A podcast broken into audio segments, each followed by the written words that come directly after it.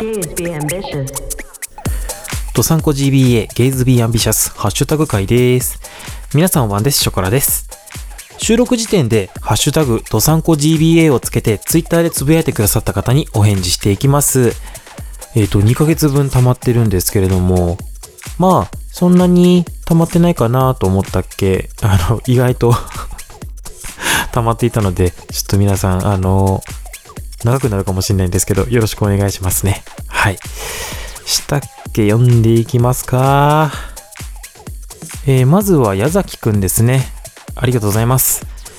えーと、じゅうななかいの感想ですね。オープニング後の脱サラ放送の シーエム、自然に入ってたの、エフエム、エフエム って改めて思った。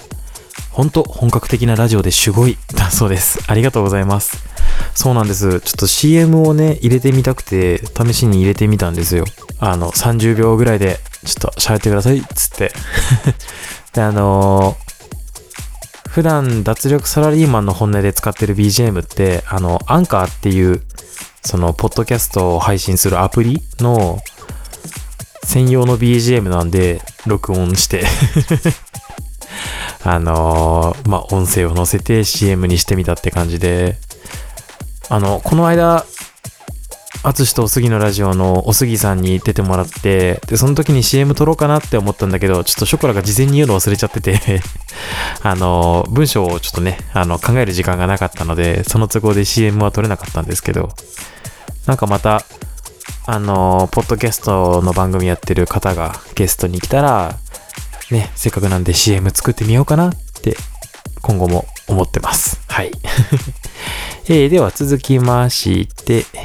えーと、今夜もしょうもないとさんですね。ありがとうございます。エアコン消した？点点点丸の下りがなぜか印象的だそうです。ありがとうございます。あ、えな, なんでそんな印象的なのエアコン消した？えなんだろうな、何かをこう連想させたのかななんだろうわかんないな。エアコン消したから出てくるものって何わかんない。ちょっとこの答えはいずれ教えてください、生駒さん。はい、えー。続きまして、リラコさんですね。ありがとうございます。えー、じゅうろっかいですね。としきくん、初めての髪染めが赤ってすごすぎ。僕は未だに髪の毛を染めたことがなくて抵抗あるのですが、髪をよく染める人はどんな感覚でやるんですか？その日の T シャツを決める感覚、新しい家電を買う感覚、模様替え感覚だそうです。ありがとうございます。あ、ここにとしきくんがいないからちょっと明確な回答が得られないんですけど、でもとしきくんの感覚だとあれ何なんでしょうね。うーん。なんかとしきくんの髪染めの感覚ってあれですよね、こう。今日はいつもと違うカフェに行ってみようとかなんかなんかそんな感じのなんかフラットやりますみたいな感じがするなっていう印象があるんですけど、どうなんでしょうね。リラコさんてかゲイってあんまり髪染めてない印象があるな。染めても金髪とかかな。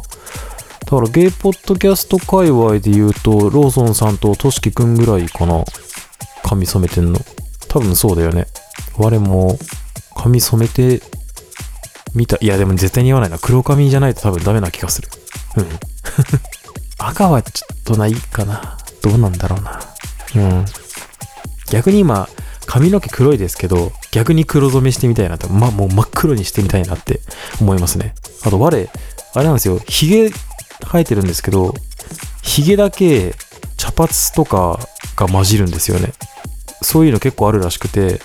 髪の毛とかその他の体毛は全然普通に黒だけど、一部分だけその茶髪なり白髪なりになったりとかっていうのがあるらしくて、うん、いつも行ってる美容室のお兄さんになんかその話をしたら、あ、僕もあのこの股間の毛のところに一本だけ金髪とかがよく入るんですよみたいな話をフラッとされて、いや知らねえよって思ったんですけどうーん、なんかそこら辺が気になるからヒゲを黒染めしたいな。そうだ、ヒゲを黒染めしたい。何の話をしてんだはい、次いきます適当だな。えー、続きまして今夜もしょうもないとさんですね。またまたありがとうございます。えーと脱力サラリーマンの本音とコラボした時の回のやつですね。えー、うちは家賃、光熱費、日用品代は全て折半してますよ。食費に関しても共有の財布に同じ金額ずつ入れておいて、そこから出すって感じですね。ちゃんとレシートや領収書を残しておいて、双方金額に納得できるように曖昧な部分は意識して発生させないようにしてます、だそうです。ありがとうございます。うん、来ましたね。このルームシェアにおいて発生する問題うんぬんかんぬんのお話ですね。多分このいやお金関係本当に大事だなって改めてその収録した後に考えたんですけど、やっぱ、うん、大事だなお金ってって思いますね。うん、うちはうちはっていうか、まあそのルームシェアしてるとあのレシートだけ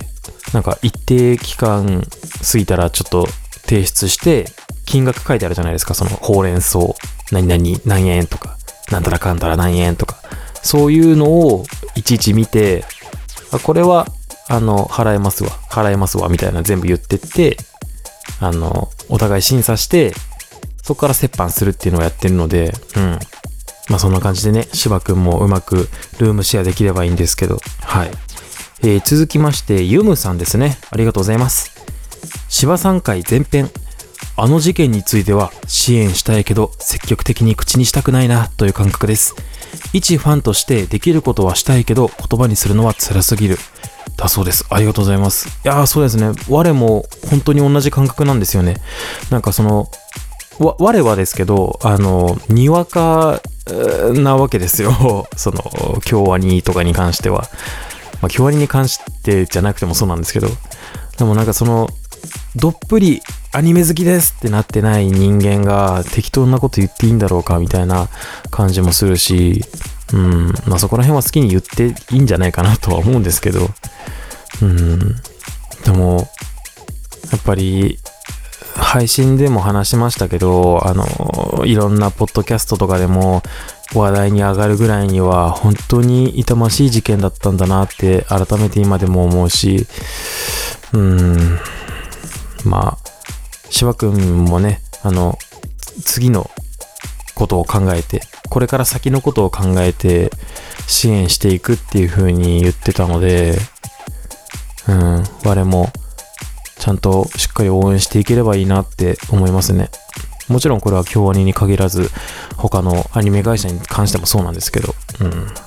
はい、えー、続きまして、えー、おすぎさんですね。ありがとうございます。留学してた時にルームメイトがいたんだけど、ルール決めしなかったせいでお互いストレスを感じて生活していた。学生寮だったから水道、電気、ネットは無料で使い放題だったけど、食費は途中から調味料だけ折半で、それ以外は自分の買ったものしか使わないってルールにしたよ、だそうです。なるほどなるほど。あ、そう。なんかネットとかでその同性のルールとかって検索すると、結構調味料だけ折半しないで食費は折半するみたいな感じの印象があったんですけど、逆におすぎさんはあれなんですね、調味料だけ折半してって感じなんですね。うんうんうんうん。なんかその調味料だけ折半しない理由っていうのが、あのもう我もそうなんですけど、胡椒だけやたらかけるとか、お前つき使いすぎだろお前みたいなレベルの、その例えばマヨネーズだとかめちゃくちゃかける人いるじゃないですか、多分。だからそういうのは折半しない、もうマイマヨネーズマイ胡椒みたいなものを自分で買っといて、であの料理に使う材料っていうのは、まあ、折半してっていうルールルールを決めてるようなところもあったりとかするみたいで、その、ね、ネットで見る感じはなんかいろんなルールがあるんだなとは思うけど、やっぱりそういうお金関係は、うん、トピックにまずバンって上がってくるのかなっていう印象はありますね、ハッシュタグ見てると。うんうんうん。なるほどなるほど。あ、であれですね、あのー、リプがあったので見てみたんですけど、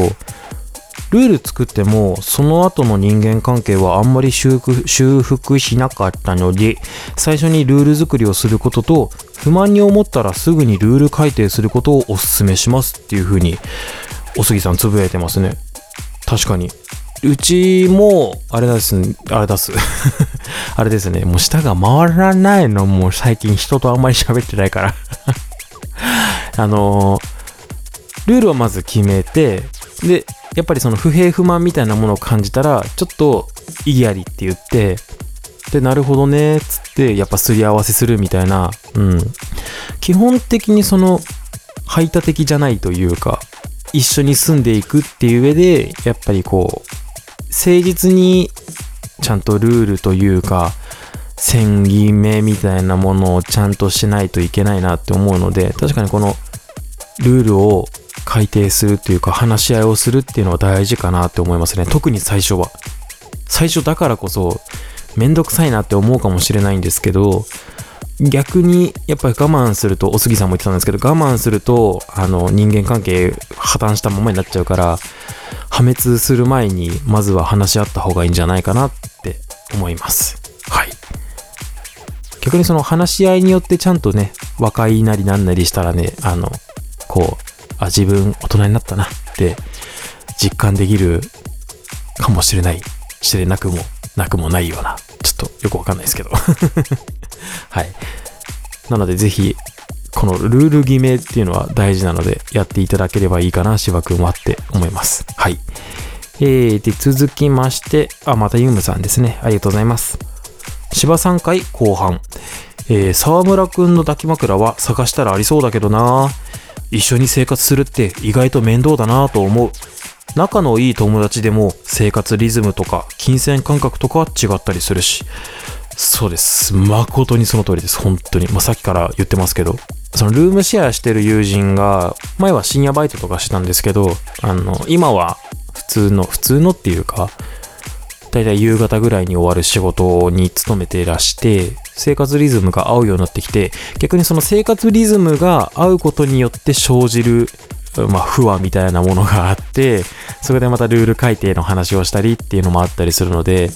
まあその環境っていうのは流動的なものであるっていうのは大前提として、やっぱりルール決めは必要だなと思いますね。うん。なんかいや前こう言ったじゃんみたいな感じにやっぱなるんですけど、やっぱその時と今では状況が違うからみたいなものをちゃんと加味して話し合いをしなきゃいけないなっていうね、まあぶっちゃけめんどくさいんですけど、でも家に帰ると人がいる安心感みたいなものはやっぱりあるので、うん、なんかうまいことやっていければいいんじゃないですかね。はいえ続きまして、えー、デブたかしさんですね、ありがとうございます。ルームシェアか、そういう ビーエル 作品あって好き、しかもリアルしてる時に同居人帰ってきちゃうみたいなのもあったような、だそうですビーエル 作品ねなんかそういうのいっぱいありそうですよね。なんかそのまま スリーピー だったりなんだり、あるいはそのなんか一人押し入れに隠れて、でその帰ってきた人とね、なんか同居してる人と一緒になんかもうイチャコラし始めて、それを押し入れから覗くみたいなのもいっぱいあると思うんですけどたかしさんはあの ビーエル 作品とか見るの好きなんですかね。はいえ続きましてもたかデブたかしさんですね、ありがとうございます。ショコラさんのそれが愛なのさっていうのを聞いた瞬間に ブイシックス の愛なんだが頭の中で鳴っただそうです。 ブイシックス の愛なんだってなんだなんだ、きっとそれが愛なんだ、にゃんにゃんにゃんにゃんにゃんにゃんにゃん愛なんだみたいなやつだよね多分でも確かにポッドキャスト聞いてると、なんかあのポッドキャスト聞いてなくてもですけど、なんかこう人が話してるワードからなんかこうポーンって頭の中でなんか別のイメージが発生したりとかありますよね。うん、いろんな形でドサンコ ジービーエー を楽しんでください。はい、えー、続きましておすぎさんですね、ありがとうございます。ディージェー やりながらクラブの雰囲気作っていくのとセックスの雰囲気作りって根本的には似てそうだなぁと思ったりだそうです。なるほど、そうか。確かにあのこっちが出したものに対して相手の反応を見て、でそれに対してこうじゃあ自分もどう仕掛けていくみたいな、やっぱこの与えるもの与えられるもの同士であるっていう双方交換ですよね。うーん、難しいな。我 ディージェー ねやってるけど、あの選曲基準が自分が今大音量で聴きたい曲なんですよ。自分が好きな曲ですこれっていうのを結構前面に押し出してるので、なんか独りよがりってことなのかな。モテてー、モテだよー、くそ。続きまして、えー、雪柳とのこさんですね。ありがとうございます。ハマグリボンバー懐かしい。サザンのボボボボえ何これ B O H B O ボーボナンバーファイブっていう曲に似てるんだよな。あれかな、あのずんたくんがあの初めて買った シーディー なんたらかんたらっていうハッシュタグに対するやつかな。全然わかんねえ、ごめんなさい。なんだよハマグリボンバーって。あとなんかこのボボーボだボーボだかボノボだか知らないけど。続きましても雪柳とのこさんです。ありがとうございます。えーとお会いしてみたいのは山々なんですけど、超人見知り&コミュ障なのでチョコラさんに迷惑かけちゃいそうです。旦那に同伴してもらえないか聞いてみるかなだそうです。あ、あれですね、あのせっかく地元も近いしなんか会えたらいいですねみたいな話をした時のやつですね。うんうんうん。いや我もね、あの配信でも何回かお話ししてるんですけど、マジであの我こそ本当に人見知りだしコミュ障だし、その例えば ディージェー とかの現場入ってもなんか話しかけられるまで自分なんかずっとぼーっと立ってるみたいなことが結構あって、うーん、なんか人とコミュニケーションを図るのって難しいですよね。まず第一歩ができないし、第一歩踏み出したところでそのに歩目さん歩目がもう足元おぼつかないみたいな感じのことが結構あったりするんで、人とコミュニケーション取るのは大変ですねっていう話なんですけど、でもせっかくねポッドキャストやってる同士だし、うん、北の者同士ねちらっと顔合わせでもできればなぁとは思うんですけど、まあ旦那さんもね同伴で全然いいので、なんかとりあえずなんかせっかくこういうつながりがあるんだから会ってみたいなぐらいの感じなんで、なんかっていうとなんか出会い中みたいでちょっと嫌なんですけどまあよかったらなんかの機会でお会いできればなと思います。はい、えー、続きまして、えー、くがつさんですね。ありがとうございます。今まで配信された分一通り聞いたけど、としきくんがめっちゃ可愛い。アヒル口感のある喋りが胸にキュンとくる。アヒル口感ってなんだよ。あかん、としきくんの可愛さを表現する言葉が見つからん。ちゃんとした番組作り、かっこ音量調整や番組進行とか素敵なところを挙げたらキリがない。でもこれだけはいただけないところがいってん。イケメンボイスかつ親しみのある喋り。素敵な顔立ちのショコラさんがひもてと言い張るには無理があるのではだそうです。ありがとうございます。いやでもね、としきくんの喋りがねアヒル口感がある喋りっていうのはあのまさしくそうなんですよ。なんでしょうね、あんまり口が動いてない感じなのかなって言うとちょっと悪口臭くなっちゃうんですけどうーん、喋り方がねちょっとなんかうんふんってなってんのがやっぱりとしきくんの魅力だなって思うので、長所を伸ばしていけよとしきくん。これを聞いてるか知らないけどで、えっと番組作りに関してもあのー、こだわってるポイントがねちゃんと届いているようで本当に嬉しいです。もう何回でも同じこと言うんですけど、本当に喋りがねあのー、度がつくほどもうゲロかすクソうんこなので本当にあのそういう外枠ばっかりね気にしてる番組なので、そう言っていただけると本当にやりがいが感じます。本当にありがとうございます。で何、えー、ショコラがねモテないって言い張るには無理があるんじゃないかっていうお話ですけど、いやほんとね、いや言い張るとかじゃなくてマジでモテない、もう本当にモテたい、なんだのどうして捨てる神ありゃ拾う神ありたでく虫も好き好きっていうのにどうして何も現れないの、ああ、うん、悔しい、だからくがつさんこれは許してください。ああ、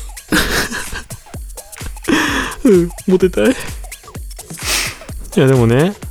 ちょっと待って、逆にね、あのくがつさんに物申したいんですけど、イケメンボイスかつ親しみのある喋りまではわかるんですけど、やっぱその素敵な顔立ちっていうのがやっぱり納得できないっていうか、やっぱり素敵な顔立ちだったらもっとモテると思うんすよ、逆に我ね。なんかやっぱ別にあの自分のことをイケメンとか全然思ってないですし、実際やっぱり、うん、その素敵な顔立ちとか言われても何言ってんだって感じなんですけど、正直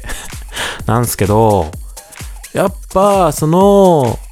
モテないなりにもう少しモテてもいいんじゃないか、声かけられてもいいんじゃないか、実際にこうへっぺこくような感じの流れになってもいいんじゃないかって思うんですけど、そうはいかないのがこの現実。悔しい、はあ、男を抱き男に抱かれるために頑張るしょうもない番組のどさんこ ジービーエー ですけど、マジで頑張っていかなきゃなって思う次第ですね、はい、えー、続きまして、あ、雪柳とのこさんですね、ありがとうございます。アイマスで北海道のこと言えば、テレマスでは双葉あんずちゃん、 M マスだと榊夏樹くん、赤井スザックくん、読み方合ってますかがそうですねシャニとミリはわからないですだそうです。ありがとうございます。そっか、雪柳とのこさんもアイマス好きな人ですもんね。そっか、あんず、そうなんですね。あのー、知らない方のために簡単に説明すると、アイドルなんですけど働きたくないってずっと言ってる、なんかぐうたらしてるダラダラだらしない女の子で、その子の曲があんずの歌っていう曲があるんですけど、なんか週休ようかを希望しますとか言ってるなんか週休ようかってどういうことみたいな感じなんですけど、なんかそういうちょっと、うん、なんかダラダラした女の子担当な感じですねえー、あんず、そうなんだ、北海道なんだ。割と好きな子なので嬉しいですね。あの今その北見ゆずを担当してるんですけど、あの前は三村かな子とかな子とあんずを担当してたんですよね、確か。うん。今はあんまりその北見ゆずに首ったけですけど懐かしいな、ちゃんとやり込みたいな、デレステデレステですけどね、我の場合は。うん。意外と皆さんアイマスについてこれるんだなって思ったので、確かとしきくんも割とアイマス好きな子なんじゃないかな。なんかそういう話がいずれできたらいいですね。はい、えー、続きましてデブ高橋さんですね、ありがとうございます。としきくんはなんか韓流男子って感じ、イラストにも描きやすそうなキャラ立ち感。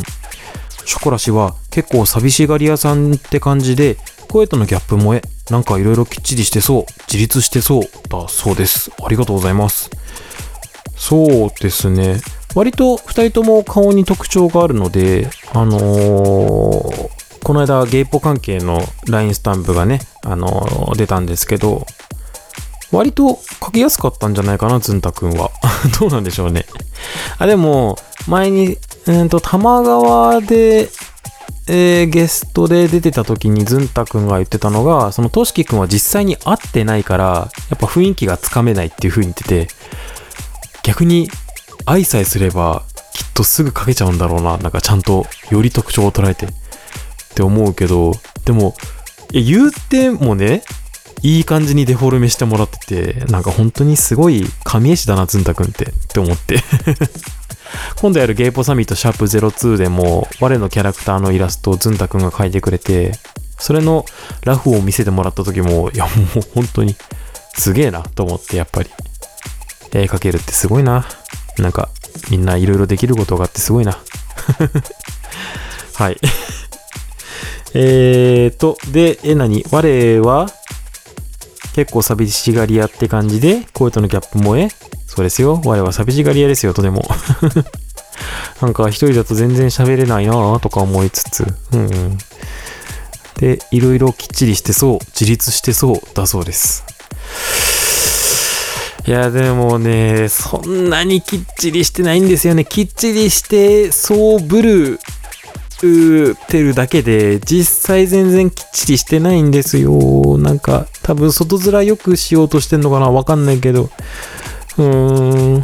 でもまあそういう風に見えてるんだったらいいです。実際きっちりしてるかしてないかって言われたら、多分きっちりしてる方なんですけど、ですけどですけどですけど、あのそのきっちりしてるっていうとデメリットで挙げられるのが、やっぱりその頭が固いとかってあるじゃないですか、多分。で我そのね、何回も言うけど、そのきっちりしてるかしてないかをさておいて、頭は実際固いので、あのー、多分いいポジショニングできてるんかな、このきっちりしてそうっていうどうなんですかね、はいえー、続きましてどうなんですかねっつって締めるの多くないでしょこれ、はいえー、続きましておすぎさんですね、ありがとうございます。性欲は今でも強い方だと思うけど、性的好奇心は少なくなってきた感じかな。性欲と好奇心に任せて行動することも、あれはあれで良き思い出だそうですありがとうございます。もうスケベなんだから。でも性的好奇心確かにな、そうですね。我も最近一個、まあ、ちょっと言えないんですけど、あのなんかあこれ面白いなって思うような、ちょっとエッチなことに対する好奇心が一個芽生えて、最近割と実行してるんですけど、うん。でも確かにそのなんでしょうね、こう。もうすぐにじゅうろくさいになる人間がね、あ、じゅういちがつなのか誕生日です。あと、何気なく ピーアール するんですけど、あのー、もう少しにじゅうろくさいになるような男が言うのもなんですけど、ここまでのピークの時の、その性的好奇心みたいなものを考えると、今全然そういう好奇心薄いなって思う感じですね。うん。最近何をおかずに抜いてるんだろうな、ちょっと全然覚えてないな。なんかいちにちさんかいね、あのちょっと、ちょっとま、マジで下品な話しますよ。あのいちにちさんかいオナニーをして射精をするんですけど、あれなんか毎回おかず何にしてんだろうなって忘れちゃうんですよね。なんか認知症みたいで嫌ですね。なんか昨日の晩ご飯何食べたっつって、おー何食べたっけなみたいな感じに聞こえちゃうんですけど、そうなんか全然その時その時スパッスパッスパッって抜いちゃうから、うーん、でも性欲はあるんだよな、不思議だな。なんか作業になってんのかな、単純に。ちょっと一回一回を大事にしていきたいですねはい、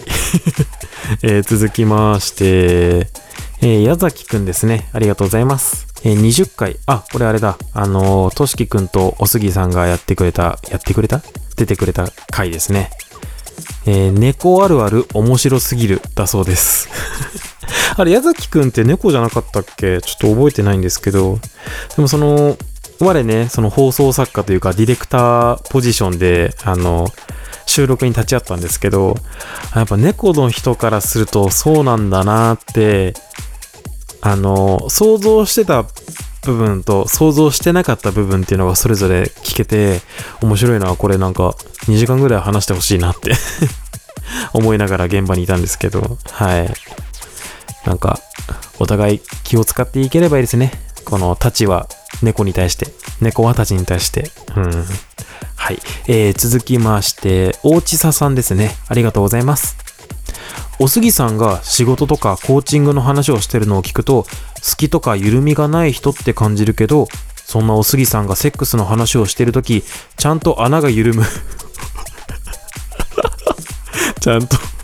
穴が緩むオフの時間があるんだなって思ってほっとするちょっと言葉遊びするんじゃないよおちささんちょっとつぼっちゃったえーとそうですね、なんかその確かにあの淳とおすぎのラジオではなんかその淳さんがね結構真面目な、まま、リラックン話とかポケモン話とかしてるけど、結構その真面目な話とかもしてる回が多くて、で我が印象に残ってるのもそういうピアノについて音楽についてのお話だったりとか、そういう回が多いので印象に残ってるのがね、だからなんかすごいしっかりしてるとか、なんか真面目に話を相手の話を聞くみたいな印象が結構強かったんですけど、実際ねちゃんと喋ってみたりとかお話聞いてみたりすると、あ、スケベだなこの人とか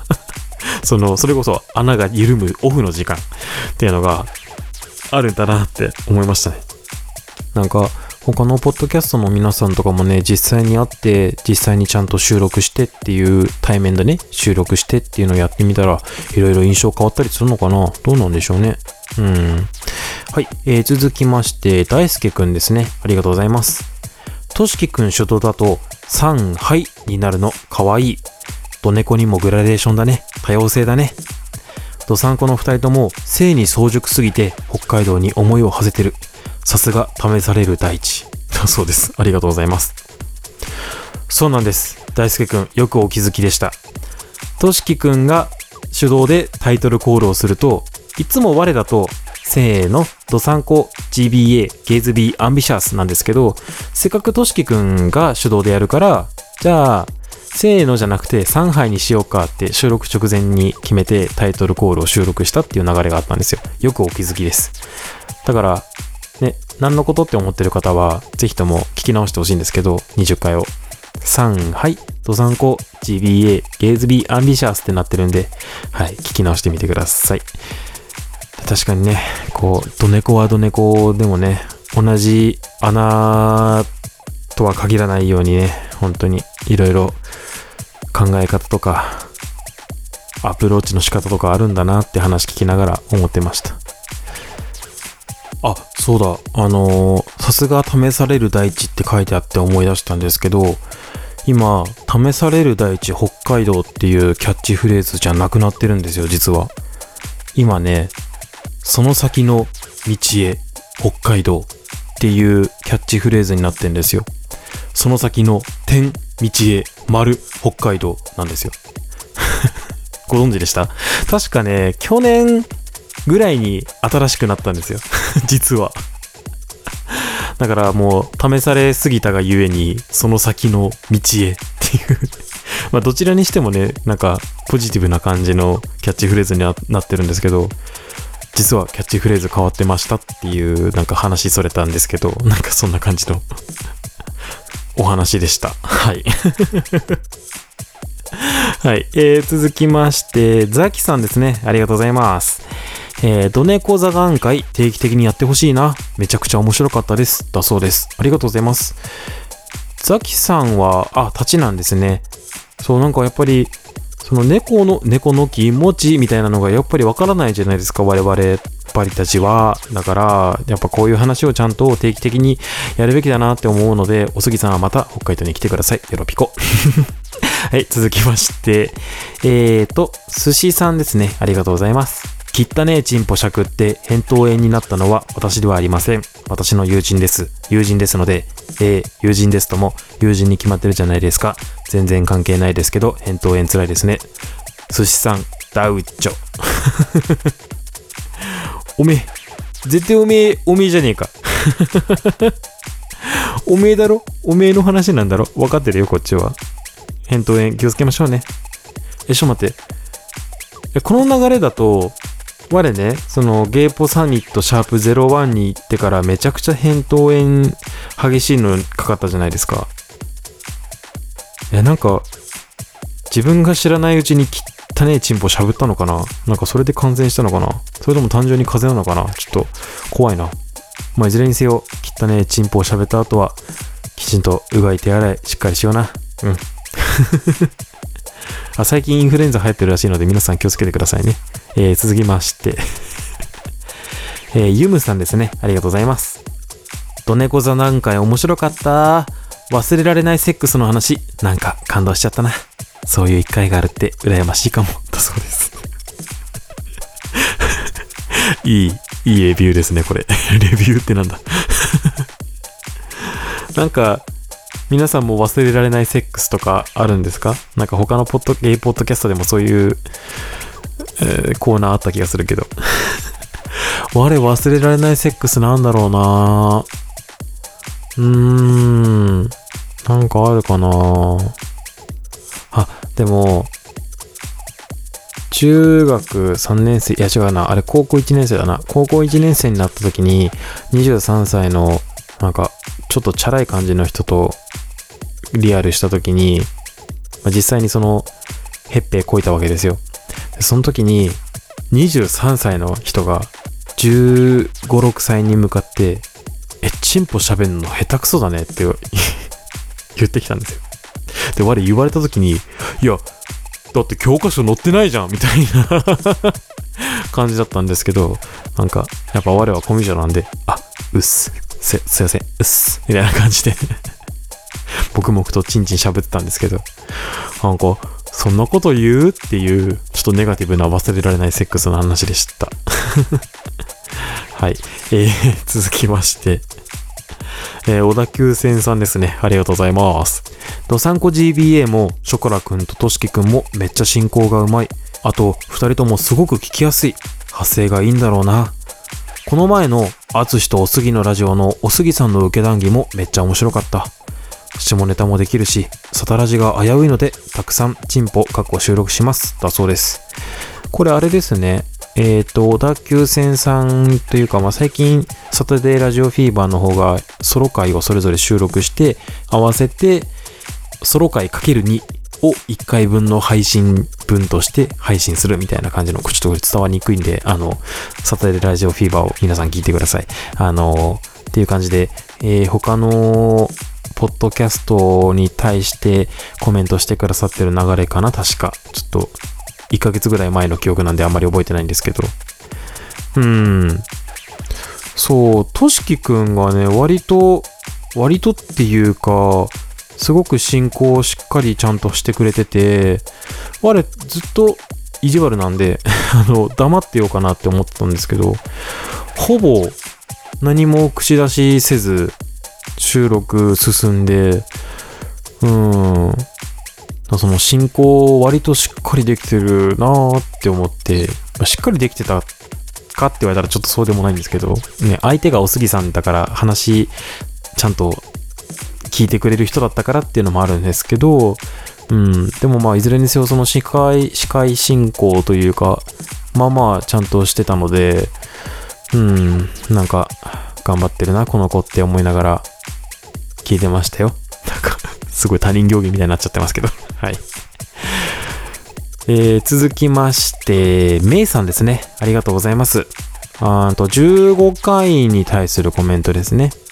陽明酒やイエガーを美味しく飲めるならシャルトリューズやアブサンをおすすめしたい。どちらもストレートで舐めるように味わってから、あとはお好きな飲み方で。飲みやすいのはシャルトリューズジョーヌをトニックで、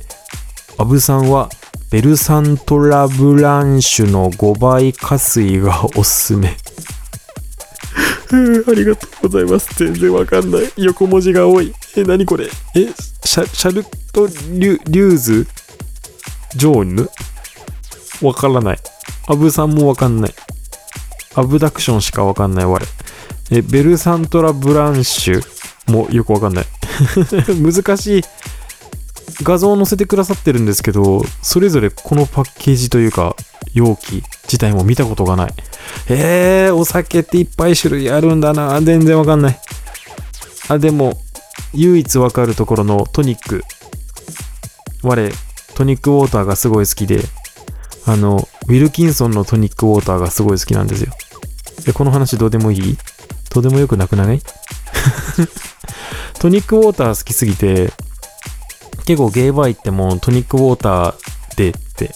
頼んだりすることが多いぐらいにはトニックウォーターが好きなんですよっていう話に持っていって、この話終わっていいですかえでもせっかくなんでこれちょっとスクショを撮っておいて、なんか機会がある時に試してみたいです。お味としてはやっぱそのハーブ系とかに近いんですかね。陽明酒イエガーって結構その漢方とかそういう感じの匂いが強いので、へー、ちょっと飲んでみたいですね。都会のゲーバーとか行ったらこういうのあるのかな、置いてるのかな。このなんだっけ、えーとシャルトリューズアブさんとか、なんかそういうそういうのでちゃんとしたバー行けばいいのかな。なんか本当にあんまりお酒飲まないので、うんよかったらまた教えてください。はい、えー、続きましてくがつさんですね。ありがとうございます。だいにじゅっかい生々しい座談会、こんなたちは嫌だって話のところとか、女子校のノリを聞いているよ。でも猫のこういう話って雑誌特集くらいでしか見たことないので勉強になる。女子校のノリも勉強になるかもしらんけど。あととしきくんの進行がスムーズ、話題の進め方のタイミングとか自然。おすぎさんをうまくエスコートというか、うまく甘えられている感じ。としきくん可愛かっただそうです。ありがとうございます。いや、そうですね、本当、まあ、さっきも言ったんですけど、そのおすぎさんもちゃんと話聞くし、話を話題提供してくれる人だし、でとしきくんもちゃんとなんか自分の話をしつつっていう感じだったので、なんかうん普段の番組もとしきくん進行でいいんじゃないかなって思うぐらいにしっかりしてましたね。うんで、あの収録が終わるたびに、まあ、反省点というか、ここ良かったね、ここ悪かったねっていうのをバーって書いて、それをとしきくんに共有するっていうのをやってるんですけど、でその時に真っ先に書いたのが、その相手がおすぎさんでよかったねっていう感じのことを書いて送ったんですけど、な、なんか今思うとおすぎさんでよかったねって言い方ちょっとトゲあるよなあの悪意はないこの場を借りてちょっととしきくんにお詫びします。すんまそんいやでもそう、なんかね、猫が実際その痛いのを我慢して感じてるのか、それとも単純に気持ちいいのかもわかんないし、その苦しいのが逆にいいみたいなところとかやっぱりある、あると思うから、そこら辺が難しいから、やっぱこういう話を聞くと、ああ実際そうなのかなとか思うし、っていうかあれですよね、単純にそのとしきくんファンとかおすぎさんファンの人は、あ、こういう風にセックスしてるんだこの人たち、ふーんってなれるし、いい回だったんじゃないかなって思いますどうなんでしょうねえー、続きましてしんごさんですね。ありがとうございます。どさんこ ジービーエー ではとしき&おすぎ会、あつおすラジオではショコラ&おすぎ会、配信順序で時空の歪みが発生しておりますなだそうです。ありがとうございます。そう、その通りなんです。えっと配信スケジュールの都合でちょっとあの配信時期を合わせようかなとは思ったんですけど、ちょっとうまく合わなかったんですよね。あのー、先に我々が配信することになってしまって、としきくんとおすぎさん会を撮る前日にとしえっとややこしいな、えー、前日にショコラとおすぎさん会を撮ったんですよ。アツオスラジオで配信するような、うんって感じなんですよね。だから実際聞く順番としては、アツオスラジオのショコラとおすぎさん会を聞いてから、としきくんとおすぎさん会を聞くといい流れなのかなって思いますえー、続きまして寿司さんですね。ありがとうございます。最近東京にも締めパフェならぬ夜パフェ専門店の存在を確認しました。バーレスクダンサーのゲイカップルが歌舞伎町でやってらっしゃる情報量の洪水なお店です。私もまだ行けてない、行きたい、パフェるしかないだそうです。これはあれですね、我がアツオスラジオで出た時に、その夜パフェ、夜パフェっていうか締めパフェ文化の話をした時の流れを汲み取ってくださってのハッシュタグですね。ありがとうございます。したっけ、あれですね、ゲイポサミット終わったら行っちゃいます。このパフェ、高円寺と歌舞伎町って遠いの？ちょっと距離感わかんないけど、よかったら行きたいです。お願いします。はい。えー、続きまして、おすぎさんですね。ありがとうございます。プリンスアルバートって言うんだ。僕もしゃくったことある。その時しゃくりづらかったんだけど、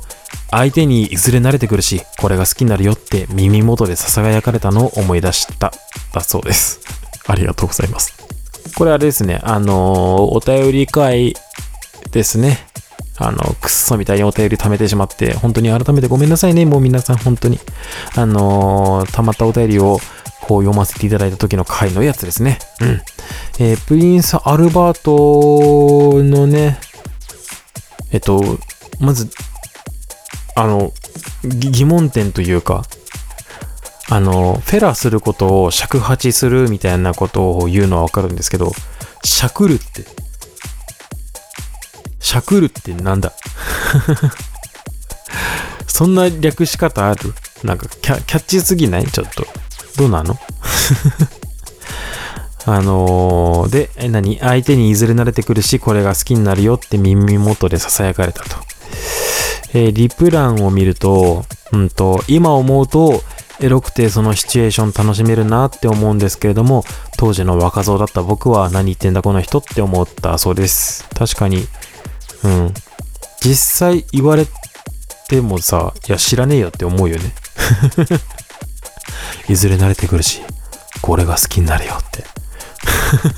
知らねえよって、なんでお前のこと好きにならなきゃいけないんだよってなっちゃうかもしれないこともない、わかんないけどでもプリンスアルバート、あ、なんか改めて画像で検索すると痛々しいな、やっぱり。うーえー、麻酔とかしてさ、やっぱ穴開けんのかな。うわ、痛そう、考えたくない。次行きます。うえーとしひろさんですね。ありがとうございます。えー、パレードの後の風船が広がっていく光景の描写、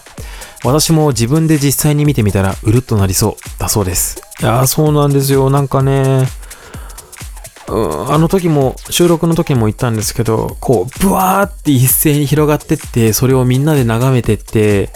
でなんかやっぱみんなも自然とあーみたいな、こう圧巻だなーっていうか、感動してるみたいな感じの声みたいなのを開けてて、うん、すごいハッピーな瞬間でしたね。あれをまた見たい、実際生で。しひろさんとかはね、都内に住んでるらしいんですけれども、プライド参加したことないのかな。来年よかったらあのプライド参加してみたらいいんじゃないですかね。うん、多分ローソンさんとかね、そういうあのゲイポー関係の人もで参加されると思うので、一緒に歩いてみたらいいんじゃないですかね。はい、えー、続きまして、今夜もしょうもないとさんですね。ありがとうございます。私も生殖器にピアス開けている人との経験があるんですが、えー、尿道口に穴を開けているので、二手に分かれて精液が出てたのが印象的でした。え？ということ？二手に分かれて精液が出てたのが印象？え？ということ？え？あ、そっか。こう。え、物、物は刺さってはいるけど、実際穴は穴があるから、その隙間が、から出てくるって、え？ま、え？ちょ、え？怖っ。え？あ、考えたくない。えー、え？ってか、まず不衛生じゃない？なんかよく考えたらやっぱり。怖っ。えー、てか、あの、このさ、生丸さんもだし、おすぎさんもそうだけど、その、印象とかを掴んで、え？印象に残ったの分かるけど、どう感じたんですか？ちょっと怖いんですけどこれえー、えー、なんだろう、それに対してエロスを感じるか、ちょっとなんかププって笑っちゃうのか、どうなんだろう。多分我笑っちゃいそうな気するなんかなんかおしゃれなジョーロだなみたいな。おしゃれなジョーロっていうのもよく分かんないけど、はいはい、次いきます。続きましてくがつさんですね。ありがとうございます。楽しそうだな、札幌レインボーパレード。各フロートに特色があるんだけど、どのフロートにしてもさんカ所との距離感が近い気がした。地元のバーのままだけでひとつフロートがあるなど、地域密着型を目指しているのかしら。一度行ってみたいな、だそうです。ありがとうございます。うん、あのー、これも何度も話してるんですけど、その他のプライドとかに行ったことがないので現状よく分かってないんですけど、でもやっぱそのジャンル分けされてるのがすごい分かりやすくていいなってやっぱ思いますね。うん。よかったらくがつさんもね、あの来年来ていただいて歩きたいですね。まあ実際来年やるか知らないんですけど、はい。えー、続きましてリラコさんですね。にじゅっかい、えー、ドネコ会、キジョイなどの話を聞きながら食べる鶏唐揚げの黒酢あんかけは美味しいデフだそうです。ありがとうございます。じゃねえよ、知ったこっちゃねえよな, なんでさこハッシュタグを日記代わりにすなバッカじゃないの、本当大好きです次いきます、えー、ユムさんですね。ありがとうございます。えー、にじゅういっかい拝聴。フロートの名前が可愛い。プリンスアルバートってどういうことと思って画像検索してみてびっくり。痛くないのかな、痛いよねだそうです。本当にもうもうユムさんもう感覚がすごい我と近いのかなわかる超。いや痛いでしょあれは。なんかまあピアスの太さにもよるんだろうけど、うー引っ張ったりしたら痛いよねそりゃ。うわー怖い、うん、えっ、ー、とそのレインボープライドのフラフロートの名前が可愛いって、そういやほんとそうなんですよね。なんかやっぱ親しみやすさみたいなものを出すっていうのがすごいあるんだなとも思いつつ、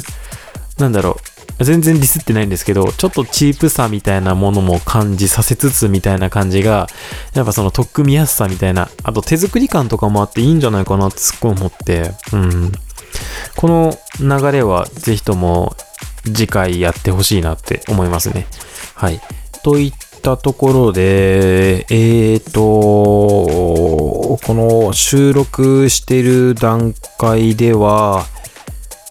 だいにじゅうにかい、その虫が嫌いですっていうのを前面に押し出した回っていうのが配信されてて、ハッシュタグいただいてるんですけど、ひとまずここで今月分というか今回分は締めようかな。次回ハッシュタグ会でこのだいにじゅうにかいのやつから読んでいこうかなと思いますので、はい、よろしくお願いします。ではここで一旦締めようかなと思います。えー、Twitter でご感想などをつぶやく際はぜひハッシュタグどさんこ ジービーエー をつけてつぶやいてください。もし自分の投稿が読まれてないという方がいらっしゃいましたら、文末にあのアットマークどさんこアンダーバー ジービーエー をつけていただければリプライという形でこちらが取得できますのでよろしくお願いいたします。またハッシュタグ以外にも ディーエム やお便りなども募集してますのでどんどん送ってきてください。お便りに関してはマジで今ないので、あの紹介したは紹介したらいいんですけど、逆になくなっちゃってどうしようって今なってるので、あのこのハッシュタグ会をハッシュタグ回として配信するのか、それとも本編の配信スケジュールの感覚で配信するかも今迷ってるぐらいに、あのー、お便りが来てないので、あのー、本当誰でもいい、あの常連さんでももちろん嬉しいし、ちょっとこんだけショコラが言ってるんだったら送ってみようかなみたいな感じの、えー、お便りでも全然いいので本当にお願いしますマジで。はい、といったところで、えー、ちょっとねついこの間あのソッチっていう音楽イベントが北海道で開催されて、でその後ちょっと私事なんですけどキャンプ行ったりとかしてみたいな、ちょっとイベントごとがバタバタ多い状態で収録してるので、あのー、ちょっと疲れが生じて結構グダグダな喋り方してしまったんですけれども、これはそれを言い訳にしていいのかな。疲れいや疲れてる時にまず収録しちゃいけない、今反省したので今後気をつけていこうかなと思います。あとね、あの口のちょっとチュパチュパしてる音みたいなのが最近入ってるなってちょっと反省してて、あの口の中に珪藻土のものを入れたい湿気を吸ってほしい口の中の、はいまあそんな愚痴はさておいて締めようと思います。では、えー、今後もどさんこ ジービーエー よろしくお願いします。本当ハッシュタグ検索するたびに新しい投稿があると本当に嬉しい気持ちでいっぱいになるので、皆さんのご感想本当に一文字二文字だけでもいいのでお待ちしてます。では、えー、どさんこ ジービーエー Gays be ambitious ハッシュタグ会でした。今回はここまでです。せーのしたっけねー。